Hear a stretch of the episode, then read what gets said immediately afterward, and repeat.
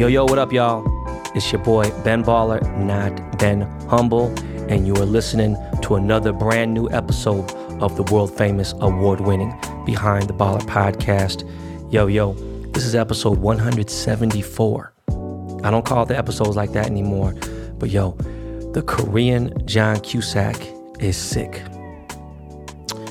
Your boy got a little bit of a cold flu. I don't know what it is. I'm not feverish. The sore throat, body aches, everything else. And uh, spring break is over. We had to uh, cut my trip, or, or, the kids' spring break had to be cut short. Um, as I had mentioned before, London I got sick. So uh, as of the day of the show, we had uh, headed to our new campsite, which is fucking beautiful. It was crazy dunes. Like it looked like we were in the fucking middle of like Saudi Arabia, right? And um, Lena started getting really sick from the dust and everything. And uh, Thursday night, we ended up in the emergency room.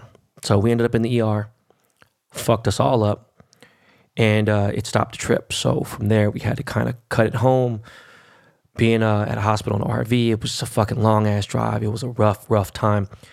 Went home to kind of reset and um, kind of just get shit back together.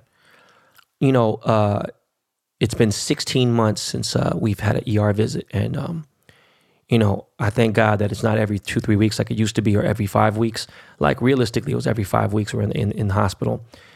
And, um, you know, London got sick as fuck. He got it from his cousin. He got Kaya sick. London's great grandmother got sick. She ended up in the ER. So it's just a fucked up situation. And then now, as of, uh, you know, the recording of this podcast since last night, I started getting a sore throat, start feeling fucked up. And uh, yeah, so that's where we are with this. And, and um, I don't have a lot I can say because I recorded an amazing interview with Jin, the rapper, who, uh, and it wasn't just because of the Asian situation going on, but it was something that we could actually discuss in depth. And I fucking love this interview that we, we have today. But the, uh, the intro for this show today is not going to be that long. I had heard some people say, oh man, we like when you rock solo dolo. Listen, yep, check it out, man. The Korean John Cusack can't go solo dolo today. I'm going to need all the help I can. Um, as of the release of this podcast, I will be in oral surgery. Need to get a couple things done. I got a cavity. I had cracked one of my veneers. Shout out to my man, uh, Dr. Amir Wahab of Unforgettable Smile. Um, I'm going out to New York this week, right? So, you know, I got a lot I got to take care of. But uh, let's get the show started, right? Just wanted to let you guys know what was going on, where my mind was at. Uh, before we get started, let me say rest in peace to Earl Simmons aka DMX. Um, brother, you are a remarkable person, a monument, icon, legend, every possible great adjective, noun that I could ever say about a person. Uh, that's you. And I don't even know you, never met you. Um, your energy was that strong, though. And uh, rest in peace, man. My condolences to the whole Ruff Ryders family, to his wife, to all his children. Fucking crazy. Now, something that's been on my mind, um, just again, uh, not too much to be spent on it, but the false narratives that went on over the weekend is crazy, man. The things that people were saying are just a stupid ass shit because the pages didn't know where the comment came from, didn't know it came from DL Hughley's post of Asia. And the people that were still continuing after seeing that, it was like, it was amazing. I was like, yo, y'all, you have your own agenda you guys have a personal issue with me, and that's whatever y'all gonna say. You know, we'll get into it in this interview. But dumbass Asians, false ass narratives. Look, man, for you motherfuckers out there that have one dimensional and haven't done shit in your life and never really accomplished anything, understand this, man. Don't ever confuse yourself with what I do. Okay, me and you are, are nowhere near like. All right, and this is where I, the cocky side, Ben Baller comes out, not the Ben Humble at all whatsoever. But all the groundwork I've laid for Asian Americans, Asians, period, and everything that I've done so that motherfuckers don't have to be out here working at a fucking liquor store, working at a laundromat, working at a fucking nail salon, all that shit. Stop trying to put us in a box, okay? Because we are progressive. And I was and am progressive and have been. There are so many diverse Asians out there who don't live in these Asian stereotypes. And that's all I'm saying. So all this other bullshit. No one ever said I was victimizing or I was fucking blaming anybody else or was fucking trying to say that there was fucking Asian hate, hypocrisy, or some other bullshit. That's not at all. You guys are fucking stupid as fuck. There's nobody who knows me and who don't know me, just people who followed for a while, that could ever say they're not proud of being Korean or pro Asian. It's just dumb. Another thing too is someone was trying to say like, "Yo, man, this dude grew up rich. His mom was a denim contractor, and his his dad was professor." Like I, I paused, like, look, guys, if I grew up rich, I'd be the first person to tell you. There's nothing to be embarrassed. Why the fuck would I care? I don't give a fuck. Who would be embarrassed about growing up rich? I'm just curious. You know what that word means, really rich? Like, I barely think I'm there now. And I think you guys have kind of an idea of where I sit in the world financially, right? So, and that's to, to say, let me not like get y'all fucked up. We weren't, my mom was not a millionaire. My mom wasn't anywhere that. We, we were, you know, middle class, lower middle class. Um, before I was born, we were definitely lower, lower, lower, lower class. City terrace, you know, my mom lived in a garage. It was, but my dad worked at UCLA for 33 years, never made more than 30 grand. You guys know what 30 grand was? Even in the 80s, it wasn't shit. And that wasn't even, it was, it was 20 something, maybe it was very little during that time. And it never really got better. All right. Thank God he was able to, to try to pay as much as he could to put into a house.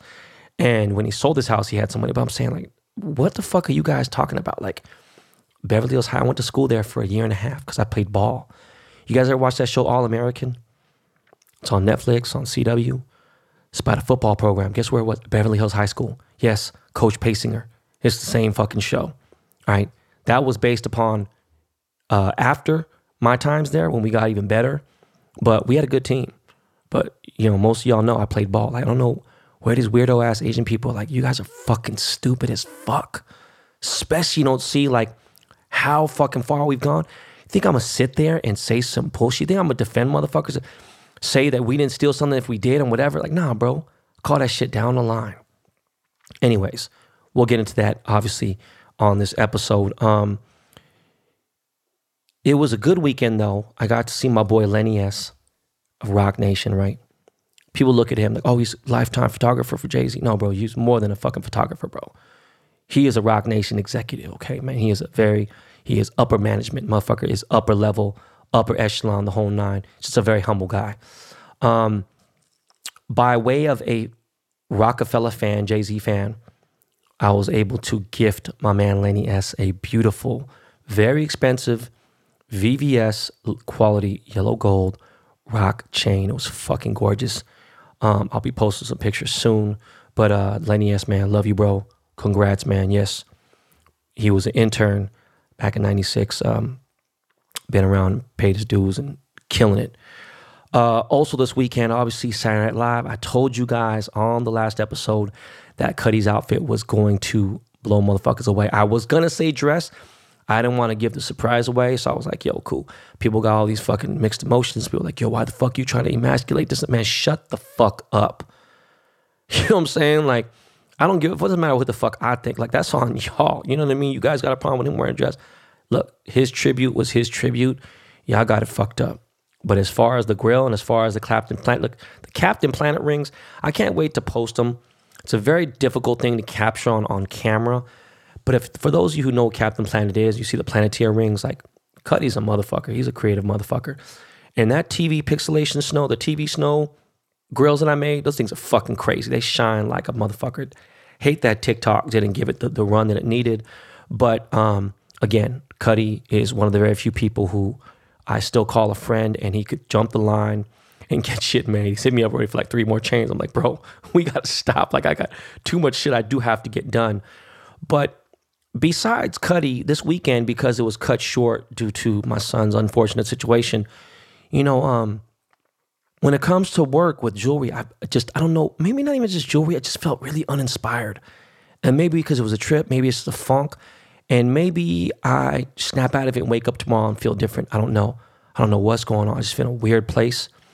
Um, obviously financially I'm blessed. Family is here and everything's good. I just I think I think too far ahead sometimes. And that's when I need to focus on the now. But um I, I watched some random shit again. I finished that TV show, The Con, on Hulu. And um, it was a great fucking show. I love anything about fucking con artists and seeing them get called out. Even though um, it is a coincidence that Carey Mulligan was the host of Saturday Night Live, she's in this movie called Promising Young Woman. And uh, I wanted to see it regardless. My wife wanted to see it. And I think she's a great actress. This movie did not do it for me. I don't know what the fuck it is. I know she's nominated. This movie did not crack for me. Did not fuck with this movie all whatsoever. Maybe there might be mixed reviews. I couldn't even pay attention to her acting skills because the movie just didn't didn't I didn't rock with it at all whatsoever. You know what I mean? So I don't know. But I do uh, got to get ready for New York. I am packed. I got um, a few meetings I got to take care of, just some random shit and some work before I get out there. Again, if there's anybody else think I should interview while I'm in New York, let me know. My tops card is dropping this week. I think Friday, I believe. I'm not positive. I will know on the next by the next episode. I will know for sure. By the way, for those of you guys, man, who, who remember, I was I liked this video on Instagram where this guy was imitating a Chipotle employee and how they just fill the burrito up with rice and give you like a teaspoon worth of meat. Look, I thought the motherfucker was over exaggerating, being a hater, and I ordered fucking uh, Chipotle through Postmates, and that motherfucker came back. I had 85% rice, 10% fucking uh, beans, 5% veggies, and it was like no fucking meat. It was just, it was terrible. It was fucking horrible. And then Chipotle DM me and uh, gave me like 25 free meals. It was fucking crazy. I feel bad for those who, maybe I should give the card away. I don't fucking know. But um, your boy's sick. My throat's fucked up. I have a cough drop in my mouth as we're speaking right now. Uh, I am impressed that the Lakers did whoop the Nets' ass. This Kyrie fake positive fucking bullshit. He's trying to be on that fake positive life, this, that, whatever. He's he's not playing tonight because of some bullshit. I don't fucking know. All I know is Andre Drummond punished fools. Okay. So, you know, looking forward to that. The Dodgers 3 and 0 swept the Nationals, right? Look, everything else is good. What's really good is this interview with MC Jin. I need you guys to really tune in and listen to a lot of what he's saying. This dude is a very articulate man. And uh, yo, Miles, without further ado, let's jump into this MC Jin interview. Uh, some Lakey Lake. Let's get it in.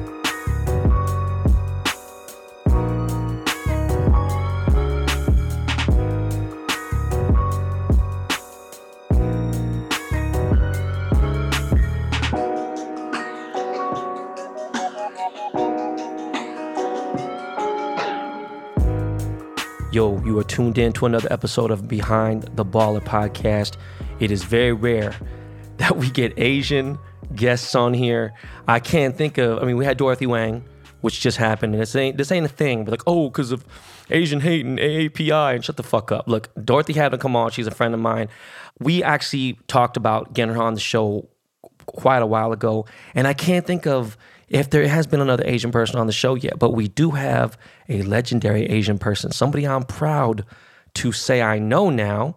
Um, have not formally met him yet, but uh, we have crossed paths digitally and through conversation, through one degree of separation. And uh, listen, ladies and gentlemen, we have my man MC Jin, former Ruff Ryder member battle rapper extraordinaire, all that. Jin, what's good, bro? Ben, yo, man, it's it's really dope to. I mean, we had you know conversations prior to me jumping on on the pod, man. Shout out to the what do you call them? The uh, BTB uh, BTB Army, BTB Army, yo.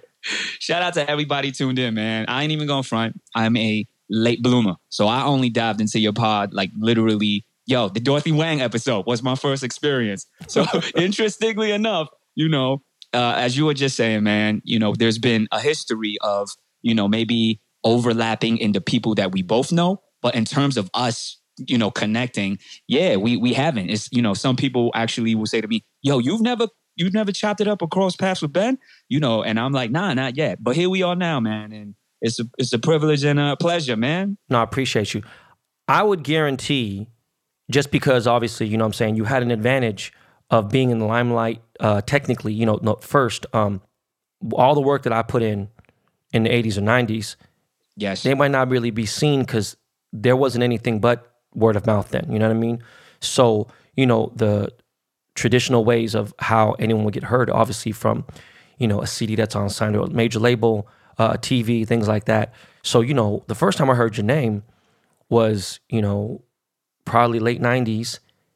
Um, not too late, but late '90s. I remember, and um, you know, obviously, uh, my very dear friend Devon Aoki, who's we're super close. She, uh, you know, I end up, you know, she's shooting the film, and uh, there was no pr- actual real premiere. They just kind of had like a screening, but it was screening with like a lot of people, so it was weird. And uh, me, Devon, uh, Eva um, Mendes, um, and like three other people from the movie came out to watch the, the Fast and Furious joint. You know what I'm saying? And like, Yeah. so you know y- that was something there too. But I actually am curious. When's the first time my name ever came across your, your path ever? Me? Yeah. Um, I would say it's it's definitely before like these last few years. So for me, I think I was always aware of your your jewelry work, right? You know, so I think at its core, right, you know, Ben Baller, the the jeweler, you know, a lot of work put in there. But I think before that, I somehow through interestingly enough, I don't I can't even say me and Jonas, yo, you know, God bless his soul. Me and Jonas have never had a full on interaction. We don't know each other personally. I know of him, um, but we've never got to build or connect. But I think through him and kind of just being a diehard LRG head, at some point, I probably seen a picture of you or be, was aware of like, yo, this dude Ben, right? So this is pre podcast and pre, you know, kind of you building, you know, the brand in, in that large sense. But you was already putting in work. And then I think through there, I also know that, okay, your background is music also. So, but this is like, like you mentioned a moment ago, you know, whether it was 10, 15, 20 years ago, the way we received information isn't as, yo, fingertip accessibility as it is now, right? So I think what I knew was like a vague sense of, yo, he was with this label, he was A&R in there. And just so for for what it was worth, we never actually crossed paths. So I never got to pick your brain about any of these things, even Right. as it pertained to my own journey. So I kind of came in around like 2001, 2002. Even when you referenced the Ruff Ryder, I mean, not the Ruff Ryder, but the uh, Fast and the Furious, that dropped in 03, roughly. Yeah, 02, 03. So that was right on the heels of me signing with Double R and coming off the 106 thing.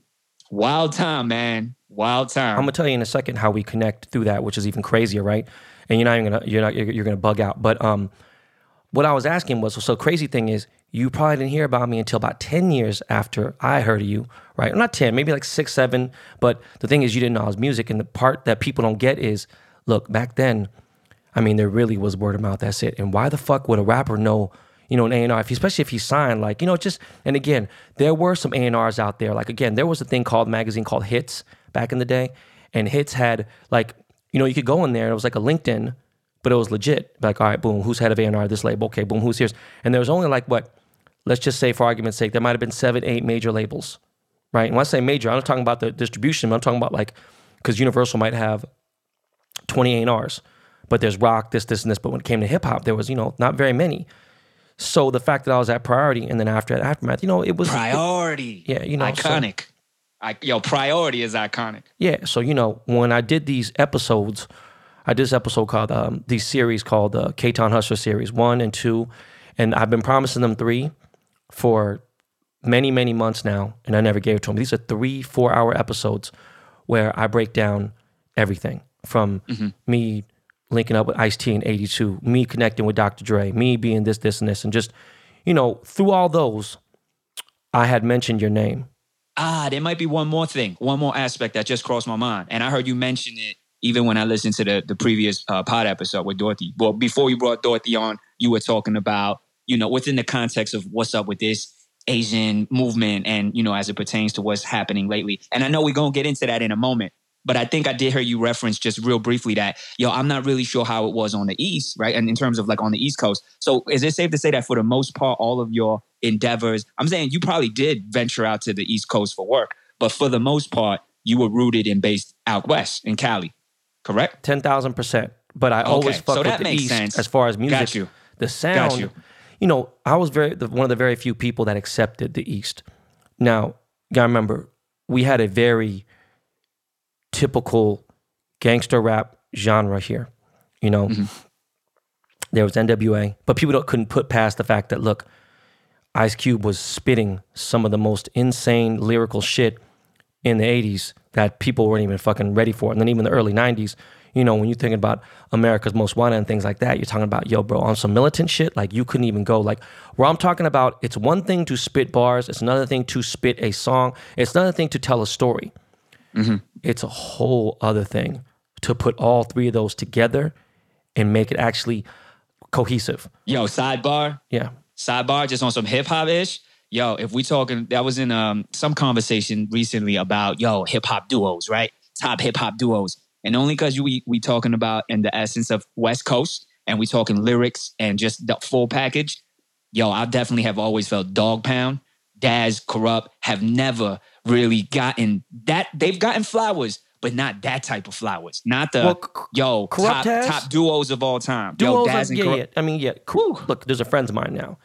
You're Yes. talking about two homies of mine, right? Like, Yes. Kurupt has definitely gotten it as much as I've seen, you know, just whatever. But as far as Daz, Daz hasn't. But the thing that crazy that people don't understand about Daz is Daz fucking produced a lot of amazing songs. You know what I mean? Like Gin and Juice Right. was partially his. Like there was things that me like crazy. Me and Daz have so many funny just moments. Like this dude is fucking crazy. These dudes are literally wild dudes. But anyways, um, you know, Kurupt is from Philly, so technically, you know, even though just a different type of vibe. What I'm getting at is like, look, when EPMD and out there doing all this shit here and there, we have the West Coast shit, and really, if it didn't relate to gang shit, some people in LA didn't want to fuck with it. So if you fuck with, you know, the Pharcyde, um, then that means you was fucking with, you know, East Coast rap, even though they from LA. And it was really LA cats. So going on and going forward, in K Town Hustler 2, I believe, I'm pretty sure it's part two, I did mention I walk in the studio and uh, 2001 is already out, the album. It's 99. And I said, I said, yo, Dre, there's some Asian guy named Jin that's about to sign the record. I was like, bro, um, I've said this in several interviews. I might even said it on the Breakfast Club. And I said, hey, Dre, if they sign this motherfucker right here and he goes gold, I was like, bro, listen, man, sign me. Start look at write write my rhymes. You know what I'm saying? Do do the production. You know, have a because I had like my boy No Man writing shit. I had my boy. I had like. I had a lot of guys, and I said this publicly. You know, it's in at least minimum three interviews, and also on the on my legendary Oh my K Town Hustle series. I said, Dre, sign me. I'm going two million. I'm going double platinum off image alone. We gonna kill this shit. Boom. And the thing is, it was a weird. You're in a competitive space where there just really aren't any Asians existing, and so because we have been in that ecosystem of lack of yellow brothers, Yeah. you have this weird thing where, okay, it's either gonna go one way or the other. It's not gonna be a blend. It's gonna be like, fuck that dude, or it's gonna be, yo, man, oh shit, Oh, I see what you mean. yeah. I see so, what you mean. so it was like, yeah. now again, I don't think it was hate. It was just more like, fuck this. Let's see who's really good. Because I think if I seen you in person, it'd have been a different vibe. You know what I mean? Now, um, we're gonna get into this second, and we're gonna get into because I have these things written down. So let's look. That was a long fucking intro to fucking. We didn't even get a question in, bro. When did it all begin? Okay, I need to know what year it was, how old you were, what city you were residing in, all that. Yeah. So born and raised in North Miami Beach, Florida, uh, 82. I came into the picture in 82. So a lot of what you're saying, era wise, it resonates with me up to a certain point. Cause I think when you say, yo, you was already not 90s, you was out putting in work, I was still a youngin', right? So I think I see what you're saying, but from a more, you know, ground level. Um, when did it kick off for me? I'll say some of the key moments is probably 13, 12, 13. So this is uh, what 94, 95. So I'm I'm watching MTV, I'm watching VH1, I'm listening to yo, this is in Miami. So I'm listening to Power 96, uh 99 Jamz when when Khaled was just carrying I'm not and I don't mean just carrying crates, but I meant like he was carrying his crates to 99 Jamz. So just the thought of We Weeda Bass being the global phenomenon was crazy. So me thinking back about my childhood, these are the things I remember seeing. But for me, I would say a pivotal moment is probably going into high school. So so 16 years old, I knew it. I knew that this was going to be my thing. So it started out really with just like just yo fan. I'm still a fan now. Even if you ask me right now, do you think of yourself as an artist first or a fan first? I'm always going to say I'm a fan first. Um, and I think that's how it started, right? I'm watching LL. I'm, I'm listening to uh, you know, it's funny. You you know, we started kind of talking about the East and West and the influence stylistically, what people rock with or didn't rock with. Maybe because I was born and raised in Miami, it put me in an interesting spot. Because is Florida on the East? It is, but is it also Whole like very? world. Yes. Is it very Southern? It's very Southern, right? So if I were to just kind of like say, yo, this is what my CD booklet looked like in 95, 96, 97, right? I said CD booklet. I'm not even talking about my Spotify playlist. I'm not talking about, you know, my iPod or anything. my CD booklet. Let that soak in for all the listeners out there. So my CD booklet had this.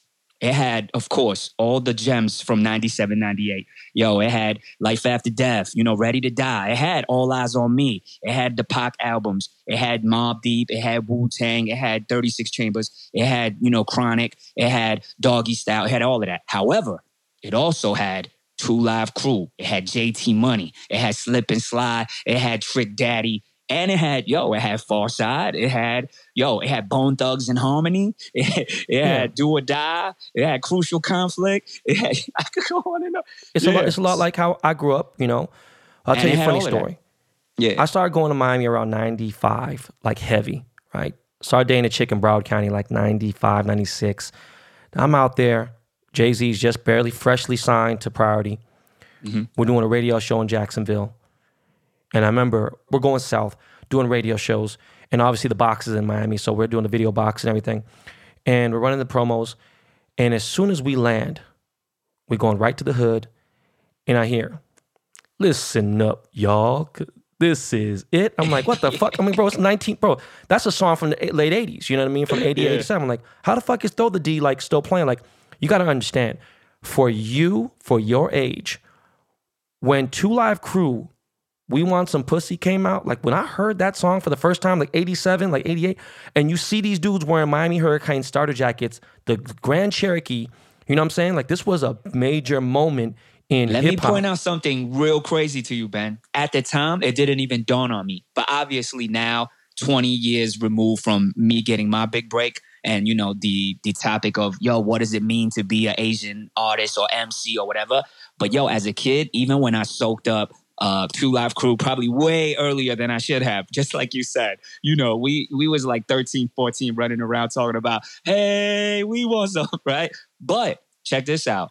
Uh, God bless the dead too. Um, Fresh Kid Ice, another iconic, you know, um, Asian. individual. You know, yeah. Asian, and you know, and I think it's crazy because as a kid, maybe this is just a reality. Sometimes these elements aren't really. They don't really resonate with us until it gets pointed out to us, right? So I'm just saying, like, as a kid, I love Two Live Crew as it is. But now that I'm older, I'm like, yo, that's right. Fresh Kid Ice is someone that I definitely would say paved the way in that sense of like just letting the, you know letting the, the general public see that yo it can be this diverse you know what But I the crazy part and, is- and Nobody in the world that I know of, no one looked at him as Asian. They thought he Yes, might. They thought right. they thought Yeah. he'd been maybe like part of the islands, and people were like, "Yo, the islands is it?" No, I ain't talking about those islands. well, he was like a Chinese dude though Yeah, yeah, he's He Chinese. Bro, I know the whole stories, dog. I remember like by the third or fourth album, I'm like, yo, why the fuck is his arm like that? I didn't know that he had gangrene. And they didn't want to chop the arm off, so he just kept the thing, you know, rest in peace. Look, I've always been a fan. You have to understand how deep my shit goes. I have all the Mr. Mixx mixes, all that shit. You know what I'm saying? They're DJ, mega mixes and everything, right? And so when I think of Live Crew and I think of Dade County and I think of everything back then, I had a, a history, right, of going over there. So hearing that music kind of bugged me I'm like, what the fuck? Then going to How Can I you ever Down? cross paths with Trick Daddy like this is now I'm flipping I don't know how often people ask you questions when they come on your joint No, no, but I- I'm just you. I'm always curious you ever like do you have any Trick Daddy tales yo So this is the crazy part. I don't have any history with a lot of Miami people. The only person, obviously, I do have one with is with Luke because he did music for Yeah. Friday soundtrack. He was, you know, had like I think we had a group signed to Priority that that was his, and he was just a legend in Miami. As far as anybody Still else, is. yeah, there was just really not much, right? So I always forget that you was from Miami, right? Another thing that I want to get because we're gonna get into other shit that's gonna because if we go now, then I'm gonna I'm gonna go back and forth, and I want to go. I want to go. I'm gonna, yeah we're gonna, we'll gonna stay go we'll stay in this we'll stay in this space yeah You're in ABC, right? yes sir Okay. Have you been back to China like a lot, or have you just kind of? Yeah, yo, there's a direct correlation between your question and then kind of the original question of when did it all start. So my family's from Hong Kong, Um, so they came to the states uh, probably like between my mom and my pops. So late seventies to early eighties. My pops a little earlier. So when my pops came, he actually came at like fourteen or fifteen. So he came with his mom and dad, my grandma, grandpa. They landed in New York.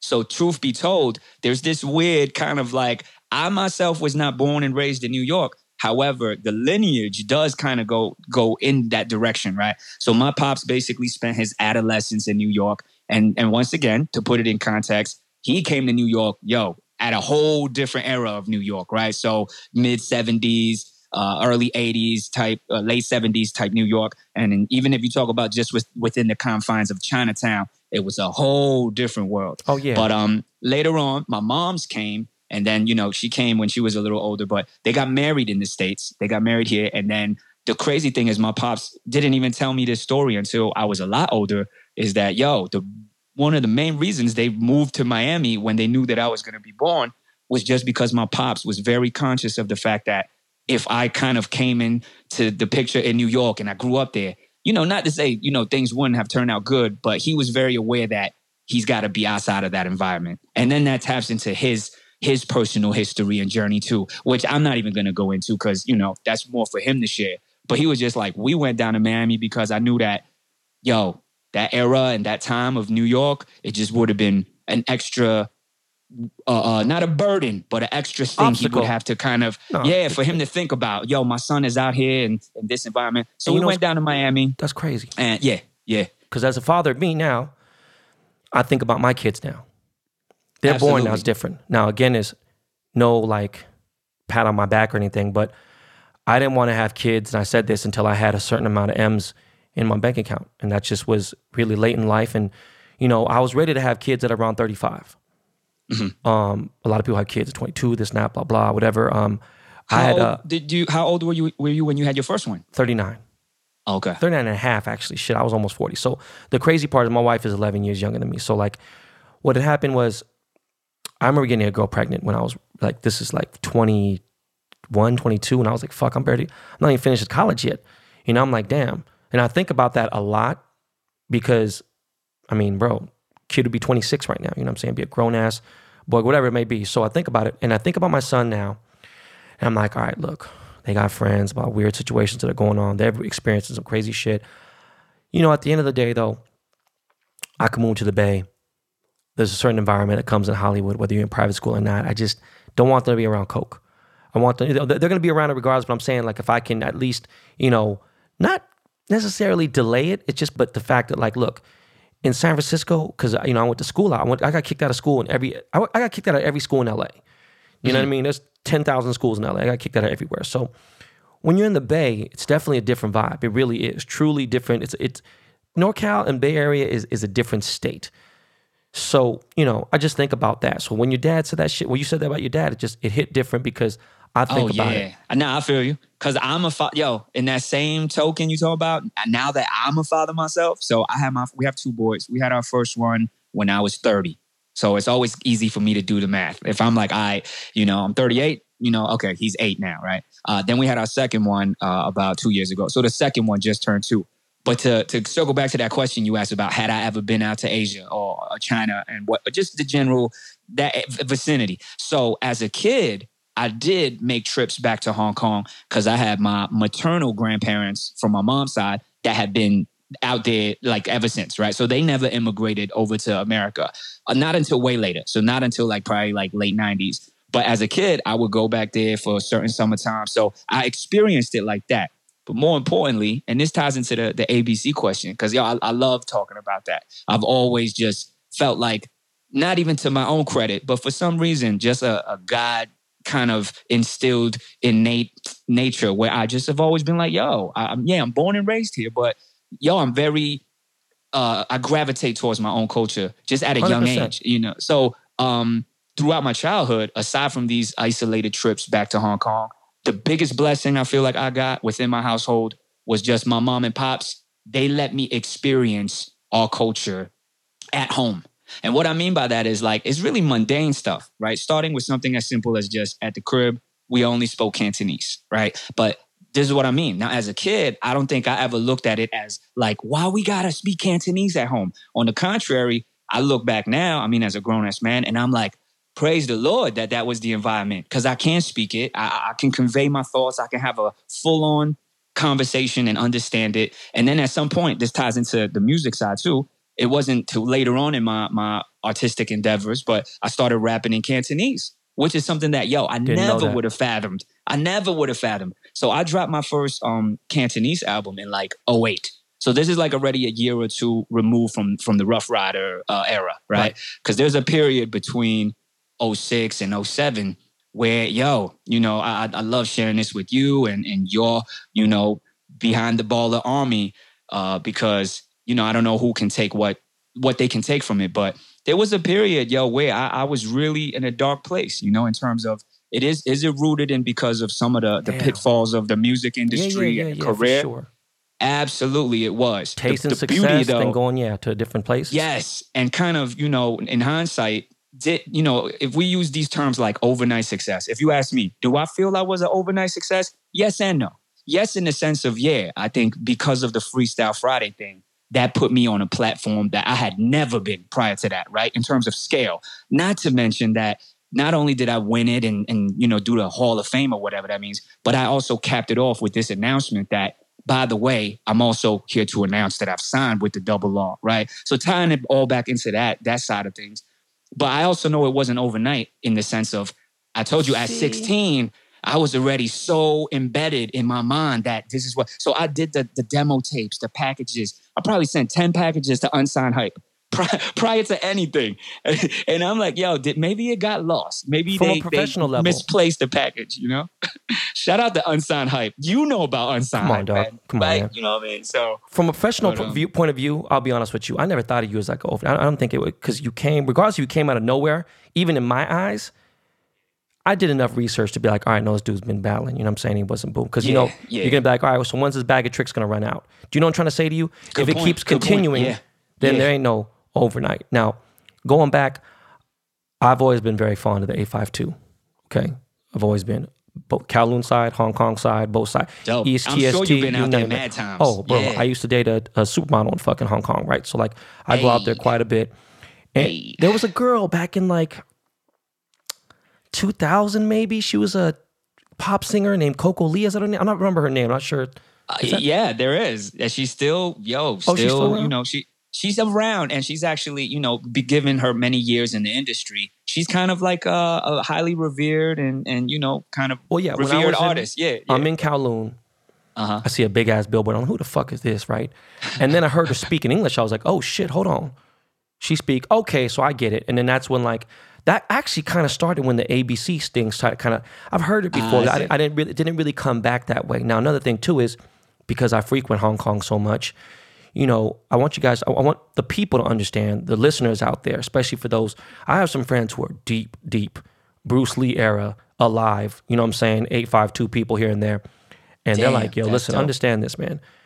Cantonese is a dying language, and it's been for a minute. Like people say, like, yo, it ain't like that. Because if you think of Chinese, you're gonna see people talking Mandarin. You know what I'm saying? When they talk Mandarin, even when you're speaking in Shanghai, there's Shanghainese, the dialect, but it's still Mandarin. Bingo. You know, and you think about Talk about that dialect talk, Ben. Talk that dialect talk. Yes. and me being so much in China, you know, people. Uh, I think I've talked about this never to you before, but you know, when I tried to attempt to go pro in basketball, I was in Beijing.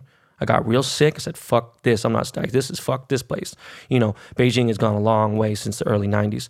So um, this is before my professional music career jumped off, and so going on and going forward, when I hear people talk and be like, okay, when you hear people speak, speaking Cantonese, they sound like they're fighting, sound like they're mad and everything, right? And you hear Mandarin, it's a little softer, and you think about it. I have my boy come with me. He's probably 52, Uh-huh. and his dad passed away not that long ago. And I remember he was talking in the cabs. You know, in the taxis in Hong Kong, they're all the same, right? And you get in a taxi, and the guy's like, motherfucker, you ain't from here. And he's like, man, ain't that a bitch? Because I was born and raised here. I lived here till I was 19 years old. And he could still tell, because that Canton, you know, that, that Hong Kong dialect, oh yeah. you know, it's yeah. a different level. So, Well, you know, Yeah, nah. I mean, yo, I have personal, you know, I have I have personal, you know, resonates with me in a super way when you talk about that aspect because yo, not coincidentally, I'm sure at all. The name of my first Cantonese album, it was called ABC. Like I pretty much, I went straight for the juggler. I didn't know And that. it, yo, and for for nothing, I mean, I'll send you the link, but not for nothing. It was a conceptual record in the sense that the whole project, from track one to ten, is me kind of diving into these different aspects of what it meant to be ABC, right? And you know, there is a um, how do you put it? Not to say that is, I don't want to make it deeper than it is, but yo, I touch on topics where there is like this idea of internal discrimination, right? Because once upon a time, I mean, it's it's slowly shifting here and there, but for the most part, it might still exist somewhere in different places and spaces where it's like when I go back to Hong Kong, there might be an eye of, yo, you're not really one of us. Does Yeah, that make yeah, sense? yeah. And because they, you know, and it's altered a bit, but like for example, when I first landed out there, uh, my album came out in 08 and and that was the specific thing that brought me out there. So to answer your question of like, yo, have, you been out there or like what's your where do you fit into the equation out there? So it wasn't until like 08 when I dropped this Cantonese album uh, and Universal. So Universal, specifically of Hong Kong, they said, "Hey, we'll fly you out here. We'll set up all of the the traditional promo run stuff, radio, print, TV, and you know, let's give it a, a push." So at the time, like I mentioned, this is like a year or two removed from the Ruff Ryder thing already, and I was di- I always say this because I think it's a critical thing to point out. I was this close to going over to be it Home Depot or Bed Bath and Beyond and being like, "Yo, y'all hiring?" So I only say that to kind of really show how deep it was, and I don't mean that as a as a shot at people that work there. No, like I'm not- just saying, no. like you know what I mean. I just got to a point where I was like, "Yo, if it comes down to it, and I have to do what I have to do to keep my head above water, so be it." Right, but then before I was able to submit those app, you know, those job applications and whatnot, this opportunity comes around. So I go out there and I'm thinking it's going to be like three, four months. I bought a one way ticket and um, it just ended up spiraling in a good way to where six months became a year, a year became two. And I ended up staying out there for about four years, more or less, uh, until our first son was born. So my, my oldest is Chan. And I, when he was I thought, born, bro. You know that's what? why I came back. That's why I, was, came I was going Yeah. back and forth to Hong Kong a little bit, and I had heard the folklore around your name out there. So I figured, you know, you was out there chilling. And, and the crazy part is, um, you know, this is way before the fucking Higher Brothers and all that shit and the fucking uh, Oh, yeah, yeah, yeah. This is, yeah, yeah. Uh, Higher Brothers. what's which which brand's label called again? 88 Rising. That's right. Um, 88. Yeah, yeah. 88, yes, 88. So this, So- yeah, this is definitely a, a decade or era before that. You No, know, no, for so sure. but So- yeah. Look, we're gonna go way to this left. So let's try to stay on course, bro. How did the Ruff Ryders deal happen, bro? So that there's a dope backstory that I don't think I've ever really got to share. And honestly, it's been in these last three, four days. I mean, I don't know when we'll listen to this or how, I don't know how you're going to chop it up. But at least between me and you right now in real time as we're speaking, you know, we're only like a day or two removed from the news of X. Yeah. Uh, or maybe like a week removed from him going to the hospital. But for sure, I'm still in that space of processing his passing and then simultaneously just reflecting on what he himself as an artist and as a figure and then the you know he is symbolic to Ruff Ryders right they're one and the same right x Yeah. is Ruff Ryders Ruff Ryders is x and i'm pretty sure nobody on the label past present or future will refute that right so to answer your question i mean the backstory is I grew up the ultimate double R fanboy, right? So in Miami, as I mentioned before, yo, when it's dark and hell is hot dropped, I went straight to Specs. Yo, God bless Specs, the CD store. I went to Specs to buy the album. And then when uh, the Survival of the Illest tour, crazy, the Def Jam All Star lineup, you had X, you had Onyx, you had LL, you had, yo, just the whole spectrum. Um, I went to that. And I'm like 16 or 17 at this time. I went to the, and then later on, as I got a little older, I went to the Hard Knock Life tour. I went to the Ruff Ryder Cash Money tour. The point I'm making is, in some sense, in my mind, I probably was a Ruff Ryder. In my own mind, I was a Ruff Ryder before I was a Ruff Ryder, you know? Right. Um, in terms of how it actually came to fruition, it was during the Freestyle Friday run. I would say probably halfway mark. So while around week three or four, the talks were already there. So at that time, there were a few labels, right? Like definitely a lot of like smaller mom and pops and indies and just yo, just managers from out the woodworks reaching out. Yo, Jin, we want to rep you. We want to sign you. This is what we could do. This is what. But lo and behold, I don't think there was anything ever to consider once we knew that Ruff Ryders was knocking on the door. So basically, what happened was I think we dried the ink maybe like a, a, the week before my seventh battle, and they were so, you know, kind of committed to it that they were like, "Hey, listen, you're gonna win this seventh week, and after you win it, you should just announce, you know, you pull out your R chain on stage and just let the world know, you know? So kudos to D, Y, and just the whole camp there for kind of committing so heavily to that, you know? Right. And the tail of it, right, is of course 20 years later, you know, because next year, 2022, will be 20 years since that moment. You know, I, I dropped my Ruff Ryder debut in 04. So that's hitting 20 years soon uh, as well. But that album, man, like I myself, I feel like I've went through a roller coaster of emotions in regards to how I feel about that album. Uh, and ultimately, like any roller coaster, you come back to the starting point and you're like, yo, as shitty as some parts of that ride might have been, overall, yo, it was a dope ride. You know what I mean? And not only that, but just like a roller coaster, all you really hoping is that you come back to that, the starting point, and the bar comes off your lap and you're able to get out and your legs are still under you and you're not throwing up. I, I and that metaphor to me, I literally just that I, that's the first time I've ever described it like that. But to me, the beauty is that for however people want to dissect my career, and I've seen and heard it dissected in a billion ways. I've dissected it a billion ways myself. But the thing I'm most grateful for, honestly, Ben, is just I have my peace of mind. I got my wife, I got my boys. And I also arrived at a point where I had to tell myself, Are you sure, Jin, that these are not just things that you say to yourself to console yourself? And I tell you, absolutely not. You know what I mean? I got, and when I look back on it and I think about just being that 16 year old kid running around Miami, battling everybody, you know, working at my mom and pop's takeout restaurant, because that was kind of the world, that was my universe, the takeout restaurant, you know? Right as early as seven, eight years old, my mom and pops already was in that in that field, all the way up until um, I graduated high school. And the reason we left Miami is actually because the business wasn't doing that well. So you know, we closed the shop, and then 9-11 happened, and my mom and pop said, "Hey, we're moving to New York to be closer to grandma and grandpa." At that point, I was already 19. So they were like, you could stay in Miami or you could come with us. And I was like, why would I not come with y'all? you know, to New York, the Mecca, right? And I'm like, if this music thing is gonna go any further, I've I've pushed it as ah. far as I possibly could in yeah, Miami. Yeah, yeah, know? for sure. So all in all, man, I say all of that just to say it's been a wild ride. And you know, the in terms of as it pertains to Ruff Ryders, undeniably, even though my stint with them kind of did come to an end, I'll say two things. Number one, there was a narrative to the general public, I think only because it just it's more juicy and tantalizing, right? Just the idea that, yo, y'all heard Jin got dropped from double R? Oh dang, it didn't work out that well, man. Like, man, we thought he was gonna be the truth. So what I had to deal with at, at a certain point was that that was out there as the narrative.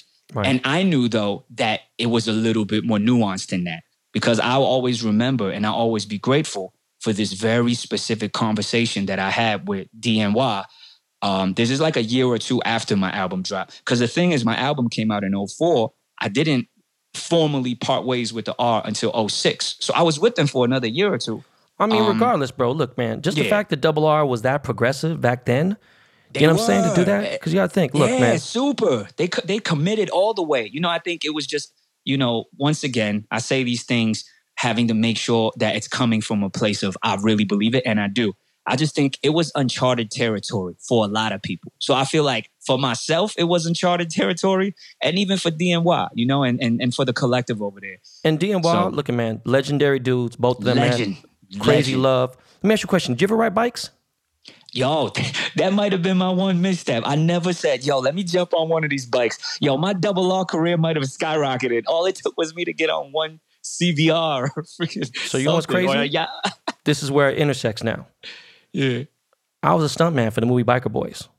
Yo, that's crazy. So guess who the head head stunt guy was? Who, on that movie? Who you? No, dog. I'm talking about the main number one. Come on, bro. I was okay. You know what I'm saying? I talk so like I was nice. Someone, wait, someone from Double R then, bro. Someone from the bike side, bro. Wink 1100 was Yo. the main stunt dude, right? Now understand this. For those you don't know, I ain't gonna get into whatever drama that ever was between Wink and DMY and everything because technically. Yeah there yeah. are allegedly out there that Wink was, you know, the Ruff Ryder Boom or whatever. I don't care about none of that shit. Wink is an amazing dude. That's my fucking guy. He is a fucking legend. one of the greatest motherfuckers I've ever seen on a motorcycle in my entire life. He has so much love for me, and you know I connected with Ruff Ryder Cats back then from that. Then Ruff Ryders obviously started the LA chapter like in early 2000s. Shot Ruff Ryders and we shot uh Biker Boys 2001 Did you ever cross paths with Cookie? cross cross paths with Cookie? Cookie? Yeah, cross paths Okay. with Cookie. Yeah. There was um just so many people from Ruff Ryders that come in, bro. I was in, I was we were in a rival club. We had all love with Ruff Ryders. It was just something I couldn't put that R patch on me because I had affiliation with different record labels. Just wasn't. And again, it was all love. I was a big DJ, bro, bumping Eve, bumping DMX, bumping LOX. You know what I'm saying? The War Locks. You know what I'm saying? So, you know, I was just curious if you knew anything about that bike shit. Um, question, man, did you ever have a relationship with DMX at all? Any funny stories? Anything? So I think the um what I've been what is it? I've been dwelling on in the last several days as I'm processing this with the rest of the world is that maybe it wasn't meant to be for me to really build with X like that. So basically, from the time that I signed on the dotted line and became a quote unquote Ruff Ryder, right? And I'm in the fold to all the way that I parted ways with them during that more or less four year duration, I probably crossed paths with X a total of 10 times, if even, right? So in a four year span, it was 10 times. And I can kind of like envision what those circumstances are. Video shoots, right? So I remember one that always sticks out to my mind is the video shoot for uh, Get It on the Floor, Get It, Get It on the Floor. I believe he shot that in like somewhere in the DC, Maryland area. And that one sticks out to me because yo, it's a DMX video, right? So and and I'm getting the call from the because this was part of the the double R culture and and just it's it's part of the way the you know you almost don't even want to refer to it as a label because it's so much more than that, right? But from from that standpoint, it's like yo, X is shooting a video. Anybody and everybody that can physically make it there, we go in there. So I think, yo, even at that on that note, D and Y was like, yo, we got to get Jin there. We got to get Jin there. We got to get him in it because at that time I was just coming into the fold. So it was like, let's get Jin every look that we could get him. So between the Get It on the Floor video, yo, these are just some of my random music video stories. Yo, the Styles P, uh, I get high, I get high. Yo, that Shout joint, my boy right? Alchemist. Yeah. yes. And then uh Eve's joint with Alicia Keys. I just wanna love you. That joint, that joint was shot in Cali too. So anyway, so at this DMX video shoot, I mean, if you're like, yo, what was there like a tale? I do remember one thing is that it wasn't long, it wasn't in depth, but he did congratulate me. And yo, point like meaning he congratulated that, yo, I, I've arrived where I've arrived, right? Right, like right. like there was there was a formal yo, congratulations, you know, like so I don't know to what extent did he follow my journey leading up to that. Like, you know, even if he didn't watch any of the freestyle Friday battles, you know, maybe someone on the side might have told him, yo, this is even if it was something as simple as, yo, that's the Chinese kid that DNY and them just signed. Because here's a little bit of context. And a lot of the, I'm sure the hip hop heads listening will know this too. But there was a period of time where Double R, um, in terms of folks like the X's and, and Swizz and the LOX, everybody was kind of branching out, if y'all remember, right? Yeah, to build their own, to build their own Bro, thing. Swizz was X living in had, uh, Arizona. yeah, Swizz had um his label a full surface. So Swizz had full surface, right? X had Bloodline. Uh, the lock started D Block, and that to me was kind of what I came into. So I came in at a time where that once upon a time Ruff Ryders they kind of were evolving out of that. So not to say at its core it wasn't still there, but it definitely wasn't the Ride or Die Volume One Ruff Ryders, right? right, right, right, right. you, you you know where literally you'll see every single iconic figure together at the VMAs, at the the AMAs, at everything, right? So it was cool, man. I think in the handful of times that I got to be in the presence of X Man, I'll just say this. The aura and the persona that you get when you watch a video or an interview of his, and so many people have gotten to cross paths with X in the physical form. Every single one of them, I'll bet the house will say that his intensity and his aura is only amplified by like a gajillion watts when you're physically in his presence. So man, God bless him, man. And and I think the only one comforting thing for me, and I think maybe some others might feel this way, is that he's not in pain anymore, man. You know, No, he's not in talk. pain physically, Real talk. mentally, spiritually. just sad, such a young person, So- you know, still, regardless of seeing gray hairs, people just be like, you know, it's just uh, whatever was going on. 50 is young, man. Yeah, 50 super is young. Bro, I'm knocking on the door a year and a half from now. I'm 50. So, you know, I said in my in last episode, I said I've never met X, which is crazy because I've been in so many different places. You know, I've known Swizz forever and whatever, and I know other people, but you know, everyone did say that you could definitely co-sign what them saying that his presence was very powerful. Um, as a rapper right now, in a dream come true sequence, who is one person that you would want to have a song at your best, dead or alive? What artist would it be? Oh, that I would have a song with, Yeah. and I can only pick one. I mean, just off the top of your head, yeah. Off. okay, so it's funny. Yo, off the top of my head, you know, like literally as you were completing the sentence, yo, Nas popped into my head immediately. Yeah. But as as I processed it a bit more, LL also came in. Really? So both of these, Okay. yeah. So let me tell you yeah. something real quick. A lot of people don't know this, right? Obviously, LL owns um, Rock the Bells, you know, the uh, and it was obviously it was old school channel. Understand, growing up. Now you're born in '82, you said. Yes, sir. Okay, so remember, dog, I was born in '73, so I'm nine years older than you, right? So think, bro, when LL first dropped Radio, bro, like that was like '85. Like, do you know like what that motherfucker like hit? How hard he was spitting like, New York gangster rap? You know what I mean? Without saying gang shit, it was just crazy and just. I remember meeting Todd so many different times, right? We met in different professional arenas, sitting meeting him on a movie set of Deliver Us from Eva, sitting meeting him at Summer Jam, sitting and meeting him in a studio. Like, bro, I've seen, and then how about seeing many years later at his daughter's Sweet 16, ASAP Rocky's performing there. So, like, you hired him. Like, these crazy things. Seeing this dude at Summer Jam, Circus 96, and him performing an hour and a half in the hottest fucking, le- in a full leather outfit. And I'm like, bro, do you know how kind of hits this motherfucker has? So it's just crazy. That's dope that, uh, that, Yo, uh, let me say this. I'm throwing this out. Yo, this may or may not make the cut for the podcast, but yo, everybody's like, yo, I need a Ben Baller chain. I need a Ben Baller chain. And I know you're selective anyways with who you work with. But yo, for me, so my I'm I'm 39 this year. So next year, 2022 will be the big 4-0 for me. If by any chance you're like, man, what could I even possibly get, Jin? Or yo, what's up? yo, a LL joint. Yo, he, yo, he don't even need to spit anything on it. Even if at the top he goes, yo, y'all tuning into my man MC Jin. Yo, Jin, talk your talk. That's all I did. I know I could probably get that on Cameo for five thousand dollars. I don't know if LL has a cameo or not. But anyways, yo, I'm just planting a seed, right? There's still we're still Yeah. a whole year Man, change out from my from my 40th. Right. Yo, I'm sure we could figure LL something out. joint, A LL joint would be yo because to me, um, Mama said "knock you out." I think can be the exact song that I pinpoint in terms of when was MC Jin born. So not yo Jin Au-Yeung, right? That's my government. So not Jin Au-Yeung. Jin Au-Yeung was born in '82. MC Jin was born when he heard Mama said "knock you out." 91. So yeah, Yeah. yeah. So, okay, let's get into the real shit now, right? It took this long to get into it. Bro, what, and listen, for those of you who don't know, all the conversations I had with Jin, this guy is like, good morning, how you doing, sir? Good afternoon. Listen, I don't want none of that shit. I will come, I will fucking fly to Miami and fucking fuck you up. Stop with the PC, politically correct, super nice, positive. I'm sick All of that shit, go. bro. Let's go. What are your Come on. true thoughts about this Asian hate situation?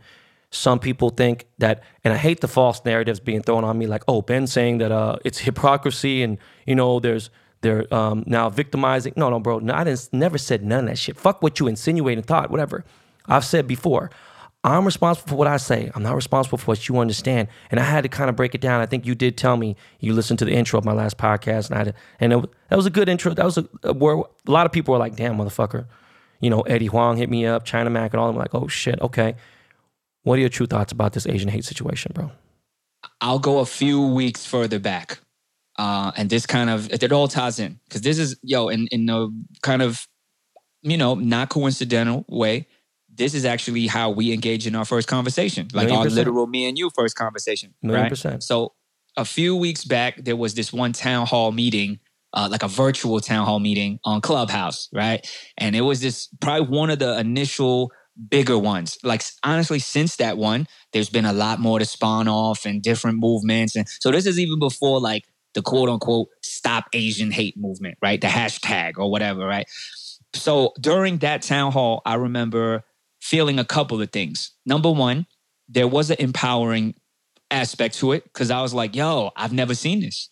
And and unfortunately it is because yo, things have gotten to a sense of out of control and urgency to where yo, maybe this is what it took. It took like, yo, people get like old men, old women. This is even before the Atlanta tragedy, actually. So it took like these, you know, kind of uptick in cases where we're seeing, yo, you know what I saw? Someone, I forgot who said the quote. It said, uh, race, oh, Will Smith quote, racism uh, did, wasn't just born, it just started getting captured yeah, on camera. Yeah, yeah, yeah. Right? I, so I've that quote. that. So we talking about these attacks. These attacks are not new, but I think in terms of like us seeing them more and, you know, the way the internet is showing us and people uploading it, that's a, a factor. But the point is how this ties into your question to me and you.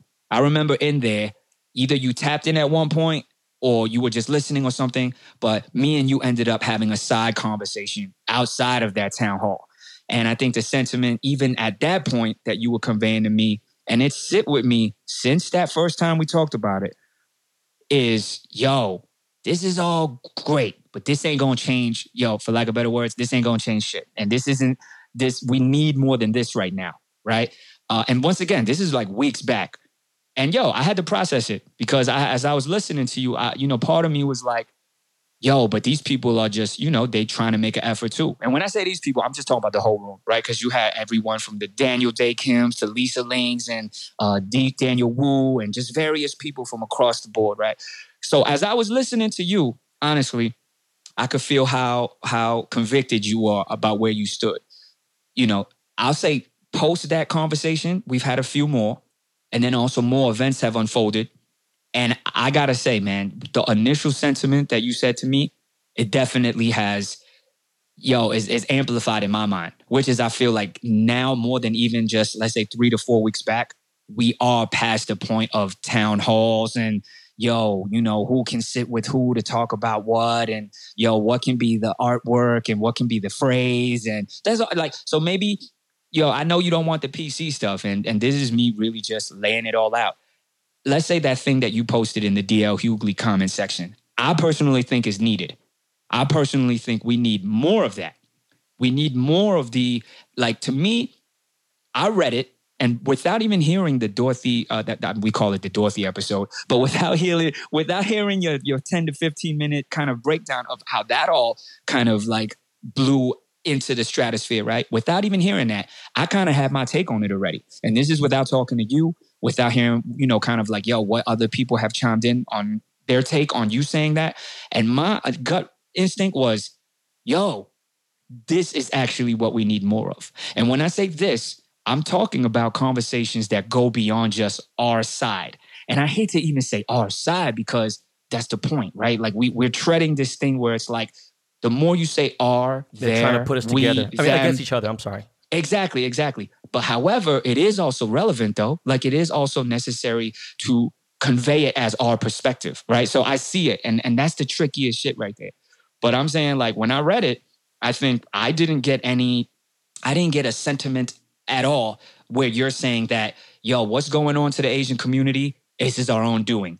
Like it could, I could see if people wanted to take it and flip it as that, yeah, there's enough for them to do that. What I mean but is- I didn't read it as that. These eh, pro Asian pages trying to push like, oh, Ben Baller is saying that the burden is on us, you know, and we're victimizing this. And that. I'm like, bro, where did you get that from? My now look, Yeah, I don't. I, you yeah, I don't you being about- I PC, you could be straight up, and I want you to lay it out in every single bitch way, right? We've only had six conversations, maybe. I want you to lay it out there, bro, as real Yo, it is. okay. And I So hope I'll you, say it like I- this. no, no, no. Listen, I hope you are saying this to completely contrast what I'm saying. Now, in any way, from the moment you've heard about me to today, this moment right now, do you think I'm even 1% not pro Asian?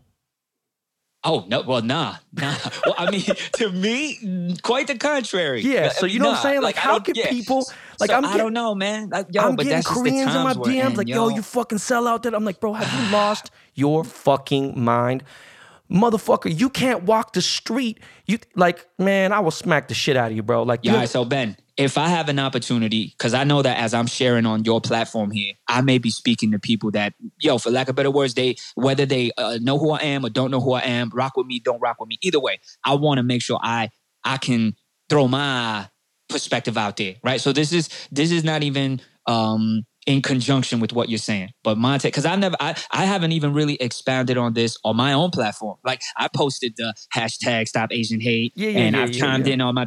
But like in this, in this manner, in this, not that I'm ever, you know, operating in a PC mode, but I know what you mean. You're like, yo, Jin, there's no time for the treading lightly. Just throw it all the way out there, right? So I'm gonna throw it all the way out there something that I haven't even really publicly said, but I have no problem saying it on my platform or here or anywhere. But I feel like this is a good moment to say it is that I do think the Asian community, so that's very broad, right? We know the Asian community encompasses, yo, the whole gamut, right? Which is the thing that we're also trying to get people to see is that the Asian community is so diverse. You, yo, from the Chinese, Viet, Cambodian, Laos, Hmong, Southeast Indians, bro, Asian. it's huge. Indians. Yeah. It's huge. It's huge.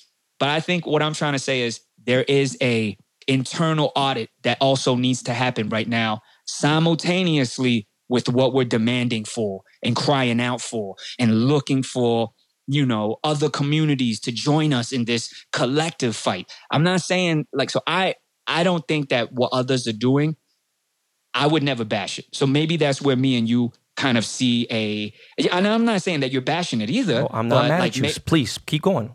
okay, I'm gonna keep going. So for me, if I don't necessarily rock with it, this is just my default mode. Then I don't rock with it, but maybe I'm not as aggressive in going out of my way to say, yo, y'all might as well dead that shit because that's not doing nothing.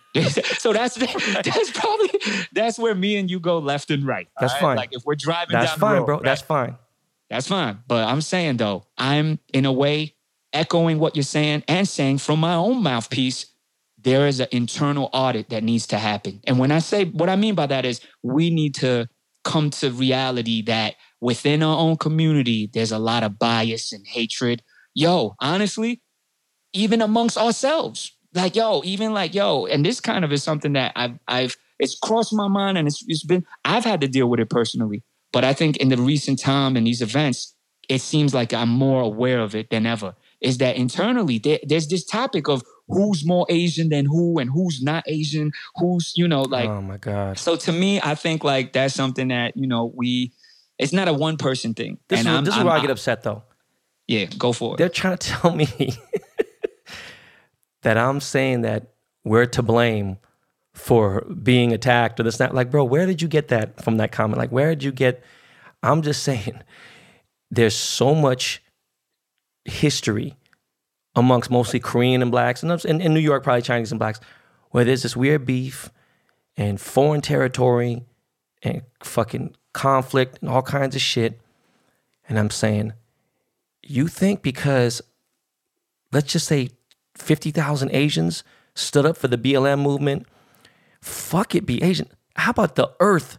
You know, a lot of, a lot of people stood up for it because it, was- it had to happen, bro. You're talking about, we didn't have those situations or those discriminations against us like they did. You know what I mean? So, like, that's Oh one yeah, thing. I got that point too. I, I, when I was listening to your Yeah, intro, I heard I'm that saying, too. but for me to say like, if you don't see, because you have to, because the youngins don't see it. It's usually the people under 30 that don't see it. If you over 30, and some page was like, maybe in your house, yeah, practice, you know, racism starts at home. Yeah, you should talk about your house because my shut the fuck up. Bro, if you, even if you 27, dog, I'll, I'll put it out there right now. Your dad and that motherfucker's dad, I'm gonna tell you right now, bro. If you don't, it, it sounds fucked up and generalistic. It, it, it's the truth though. I'm telling you, it's a lot of that shit going on, man. It, it- it's just fucked up. So for people to think that I was blaming these elderly people for getting attacked, man, they fucking crazy, bro. In fact, Yeah, that's that's a reach. You know I- what, I man? Mean, I mean, I don't want to say could you could you tell could you tell the BTB army what was I trying to do? And we're still trying to make it happen. What was I trying to do for the last four weeks? Oh, yo. So I mean, I don't, I don't mean. Just say fuck it. Who cares? Let's get let's Oh get yeah, there. yeah, I reached out to Ben because I was working on um from from me, right? So as Jin, I'm always thinking like, yo, what can I do with my platform? So it's it's ironic because as I try to encourage people, like young people, old people, whatever, like, yo, it is a time where if you have a platform, and that term platform is so abstract too, right? But I'm like, yo, use it, damn it, right? Because there are people out there that feel like, why should I even say anything, right? Yo, I only have but 13 people that I follow, or my Facebook, you know, I'm only connected with nine people. But the point is, yo, you don't know what impact or influence you might have out of those nine people. Even if you shift the perspective of one person, great, you know. But I have to remind myself that too, because you know, as I'm navigating through, you know, my both personal life and my career life, there is a sense of like, yo, Jin, you have been blessed regardless of if you acknowledge or not. You have a voice that, even if it doesn't completely shift the scales, you can speak to, even if it's a very selective group of people, right? So for me, I was like, yo, I don't want to do a song just because hey, yo, Jin, you should do a song. Does that make sense? Because I got those in my DMs. I get it. And, I get and it. just comments, right? Yo, Jin, man, you you know, you we've heard you rap about these matters in the past. You know what I mean? Like, I remember these just random references, but like, yo, when uh, Hot 97, this is like, yo, 15 years ago, they had that one song. Uh, like that was like a parody of We Are the World, but they were like basically making fun of the tsunami victims and it was like, you know, they're drowning. I don't even want to say it, but like, so they did that and it caused a quote unquote uproar, but an uproar for who? Just, you know, kind of with this online Asian community, right? Like the Xanga community. Yo, that's crazy. The oh, Xanga Asian shit. app community. So Yeah. this wasn't hitting no radars. Like you didn't hear on the news that there was any type of we're boy. This is kind of pre-cancel culture, which is kind of interesting. But I was listening and I'm like, yo, I rock with Hot 97, which is kind of what's killing me. You know I mean? Truth be told, they weren't necessarily playing my joints all up and down the station. But even without that, I was like, yo, Hot 97 is still revered. So what really frustrated me was like, why would they even let that fly? And I'm just like, yo, F it. And I wrote like a diss song. So not a Hot 97 diss song per se, but a diss song to the crew that wrote that song and released that song. I put it out. And when I say put it out, I don't mean like, yo, I, you know, uh, uh, got a distributor. I just uploaded it to YouTube. But yo, it, it got traction. It traction enough to where I'm doing an interview on, you know, Channel 7 News New York. And they're like, yeah, so why did you write this? And what would you hope for? My point is, in this time, as people were like, yo, Jin, yo, like, yo, you should say something, you know, if you write a song or share your thoughts. But I was just always like, it has to come from a very authentic place. So, anyhow, when that thought did come, I hit you up. I hit up Ben specifically because I was like, yo, there should be a component to this outside of just myself. Ideally, if it is, you know, the alternate perspective, and it's not just an Asian dude rapping about, yo, what's going on in the Asian community, right? So Ben right away was like, yo, say no more, you know, like, yo, say no more. he was actually pretty damn straightforward about it. Kind of caught me off guard. You were like, just say, you was like, just send that damn thing. Stop talking, Jin. Stop talking. Just send it to me. And then, yo, you was like, okay, we'll make a list. Yo, the top five. Yo, who's your ideal guys? Who would make sense? And we'll work our way from there. And yo, and then it became like this two, three day of just brainstorming who, how, when. And we put it in the works. And and I'm, I'm gonna tell you now, I told you off the mic too. Yo, man, I think you went above and beyond to try to make it happen. And yo, even though who we had in mind and sent it out to, it didn't unfold. No, listen, but- Wale is my boy, and I'll Yo, talk about it here. But the thing, Yeah. what, I'm, what, I'm- what I'm getting at is, if I didn't give a fuck, Yeah. I would have never fucking took your call. I would have never called Wale. I would have never texted him. I'd have never did it. So it's like these are before any of this shit, the conversation, anything. It's a fucking Chinese fucking family. And then some people are like, what do you expect the people to do in the, in the restaurant? Were they supposed to just let it go and whatever else? It's like, look, man, there's L's that you take in business. There's times you'd be like, all right, man, guess what? This motherfucker just dropped 20 napkins. They, they hit all the fucking soy sauce. Them napkins is a wrap. Boom, here it is. We need to come out now. Boom.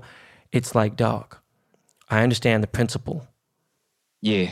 at that point, you make an executive decision to call the police, and the police are even looking at you like, yo, we got real crimes going on out here. You tripping on a dessert when this person For is feeling sick. Just saying what I'm doing is, is like, look, man, y'all got me fucked up. But more importantly, I wanted to, just to, I think the 10, 15 that we spent on that was was so powerful. Don't need to get into it anymore, really. Um, what I would like to ask you last is what is the finish line? Like, where is that finish line to the marathon that you're running in Jin's world? That's fire. You always end like this, yo. I've never made it to the end of your podcast before. yo, that shit, that shit caught me off guard. Um, my finish line, man. Uh, I would say I want. I was. I was about to give you one of those real poetic, abstract type joints. I'll, I'll give you that. I'll give you that. But I'll give you the alternative too. I'll give you the tangible one. Yo, my poetic one is. I would like to think that. Yo, m- m- I, I never arrive at a finish line. I don't know how many years I have on this earth, man, but I look at like this X kind of the late, you know, what happened with X and what what does it mean, his passing. So beyond just his life, but also his passing, what does it mean? His transition. And yo, I'm definitely walking away from it like the way we can impact lives is more powerful than we think. And and maybe not in the sense of like, yo, am I aiming to be like X and touch millions and millions? No. Interestingly enough, it made me see that there's people within close proximity that I could probably touch even more powerful in a more impactful way. So, so it's not necessarily like, yo, I got to reach a million souls and really rock them. But maybe it's like if I could hone in to a hundred, but really, really shift and impact these hundred, that might be my calling. So in that sense of like my music, you know, my my social media and how I engage with people, you know. So that's kind of my finish line is to continuously be in that mindset. But to give you a more just superficial one, yo, I mean, for me, um, I feel like I've seen the highest of the highs and the lowest of the lows in terms of my career. Like, you know, me literally coming out of nowhere, signing a super high profile record deal, uh, and you know, go, go, yo, riding that wave into being in a blockbuster. Yo, my first acting gig was a Fast and the Furious movie, right? So, just in that sense, feeling like I've seen the highest of the highs, but as well as the lowest of the lows. You know, going from that to, yo, you know, one of the albums that I dropped post Ruff Ryder era was I was really riding my my MySpace page heavy, right?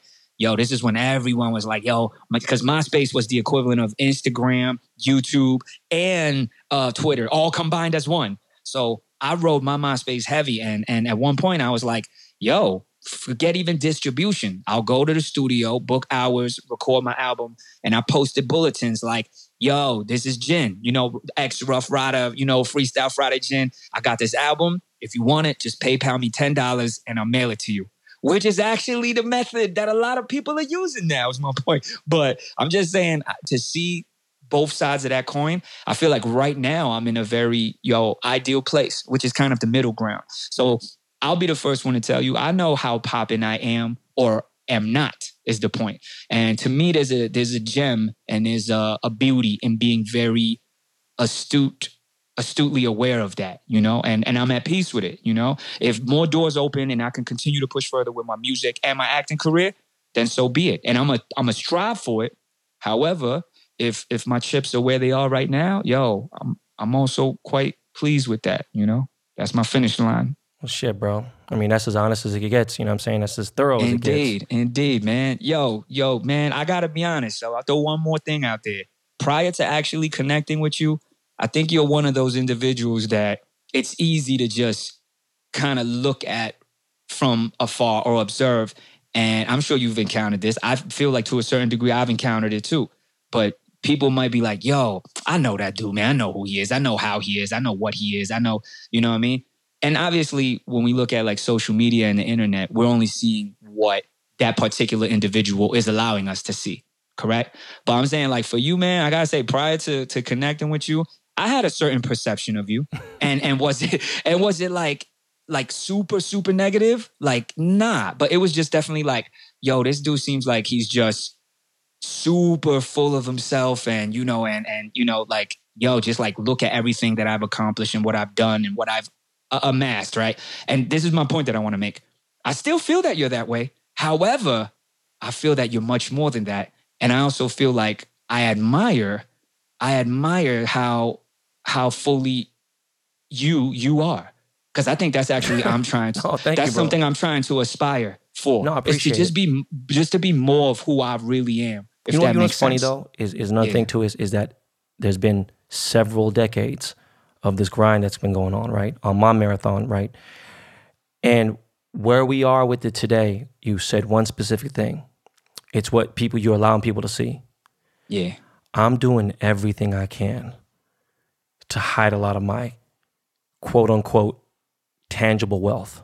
If that makes any sense mm-hmm. to you, right? The mm-hmm. currency, mm-hmm. the whatever. Bro, you're not seeing me post any of my jewelry that I wear. You know what I mean? Like I'm not like doing I really try not to look how many posts I have on my page. I don't have many posts anymore. I don't do. I'm over it, bro. If that makes any sense. So think about it. As much as people are like, oh damn, this dude talk about his accolades a lot. I'm like, imagine about the ones I don't talk about though, unless you listen to the podcast. So imagine now, like if I'm trying to hide, you know, the money, because I feel I've said this, you, you're just tuning in recently, but you know, this year, especially, I said, look, I'm almost embarrassed of my success. I don't mean I'm embarrassed because of where I got. I'm just I'm embarrassed because when you win by a lot, and there's still people, obviously, you know, they're, they're way better off than me, but there's way so many more that aren't at where I'm at. And that dick measuring contest is a fucked up way of thinking, right? Me, the biggest asshole in the world, is telling you that the likes don't matter, that shit, the subscriptions. My son, my six year old son's like, hey man, this guy has a million, you know, subscribers. Boom. I'm like, fuck, man. You know, I really don't want him to think that way. You know, and it's just again, I'm partially to blame, I'm sure. But what I'm getting at is to redirect everything. If people think I'm a, um, a narcissist in certain things, and it doesn't have to be because I don't really post much of pictures of myself. But like, look, at the end of the day, understand this for motivational purposes only. I want the Asian people there who have never been in jewelry, never been in music, never been in cars, never been in uh, entrepreneurship. Look at me and just know that a motherfucker that worked at Burger King for 385 an hour is doing certain things now, many years later. And the goal is y'all want to get rich today, yesterday, tomorrow. I'm telling y'all, how about if you just get rich, period, in your life, bro? That's a pretty big deal. Because, you know, everyone has a different finish line, right? You know, and I'm just saying, like, you guys are running sprints and then you add a gas. And then what happens now when you're 30, 40, 50, you ain't got nothing left there. Boom. So I, am just letting people know. And again, I didn't take anything you said offensive at all, bro. I appreciate you coming honest with it. I'm just saying, in general, yeah, my wife would know because there's not much I could hide from her. You know, we live together. I'm saying, she's like, it's fucking crazy, man, that you could post a different car, you know, every single day of the week. Boom. You could do certain things. And I just, don't because I feel like, look, man, at a certain point, one of my boys said this, who's very successful. He's like, but I think people already assume that you have it. And I'm seeing, nah, dude, there's a lot of motherfuckers that really don't think I do, though. And he's like, man, fuck them. And I'm like, you right, man. You know what? You right. So look, again, bro, appreciate it. Appreciate your insight. Appreciate your whole perspective, bro. Really, honestly, it, it means a lot because, you know, if you do see that there is a lot, there's, I am complex I'm also so motherfucking simple if I need to be, you know. And it's just, yo, that's fire. You you might have a rap career waiting to unfold. that, yo, that would have been a bar right there, yo. Shit. That's hard. Jin, thank you for coming on the show for real, bro. No, I really much, appreciate yo, you know you, what man. I love though? I'm carrying it with me too, man. is this on a shirt or is it not on a shirt? This ain't your practice life. I rock with that, yo. Yeah, no, That's it's, hard. It's, it's my monikers. I mean, it's, it's, on my, it's my motto. It's on, you know, mouse pads, on merch and everything. I got it on post. I'm gonna send you some stuff for sure. No doubt, man. Hey, yo, appreciate you, man. Thank no, you for having me, Ben. Come on, Jin. Thank you so much. Yo, Miles, man, cue up some Lakey Lake, man, and we gonna wrap this shit up.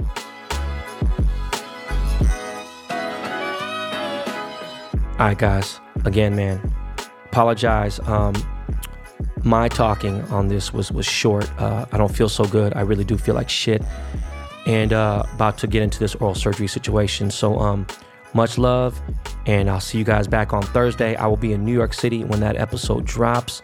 And uh, I just appreciate you guys rocking me. You know that already, man. So tell your friends to tell their friends about this podcast and make sure you subscribe. We are available anywhere you listen to podcasts. All right, y'all. That is it. The Korean Liam Neeson is out of here. Now it's up yeah. for the champion, Jin. You ready? Bobby, drop the beat, baby. Yo.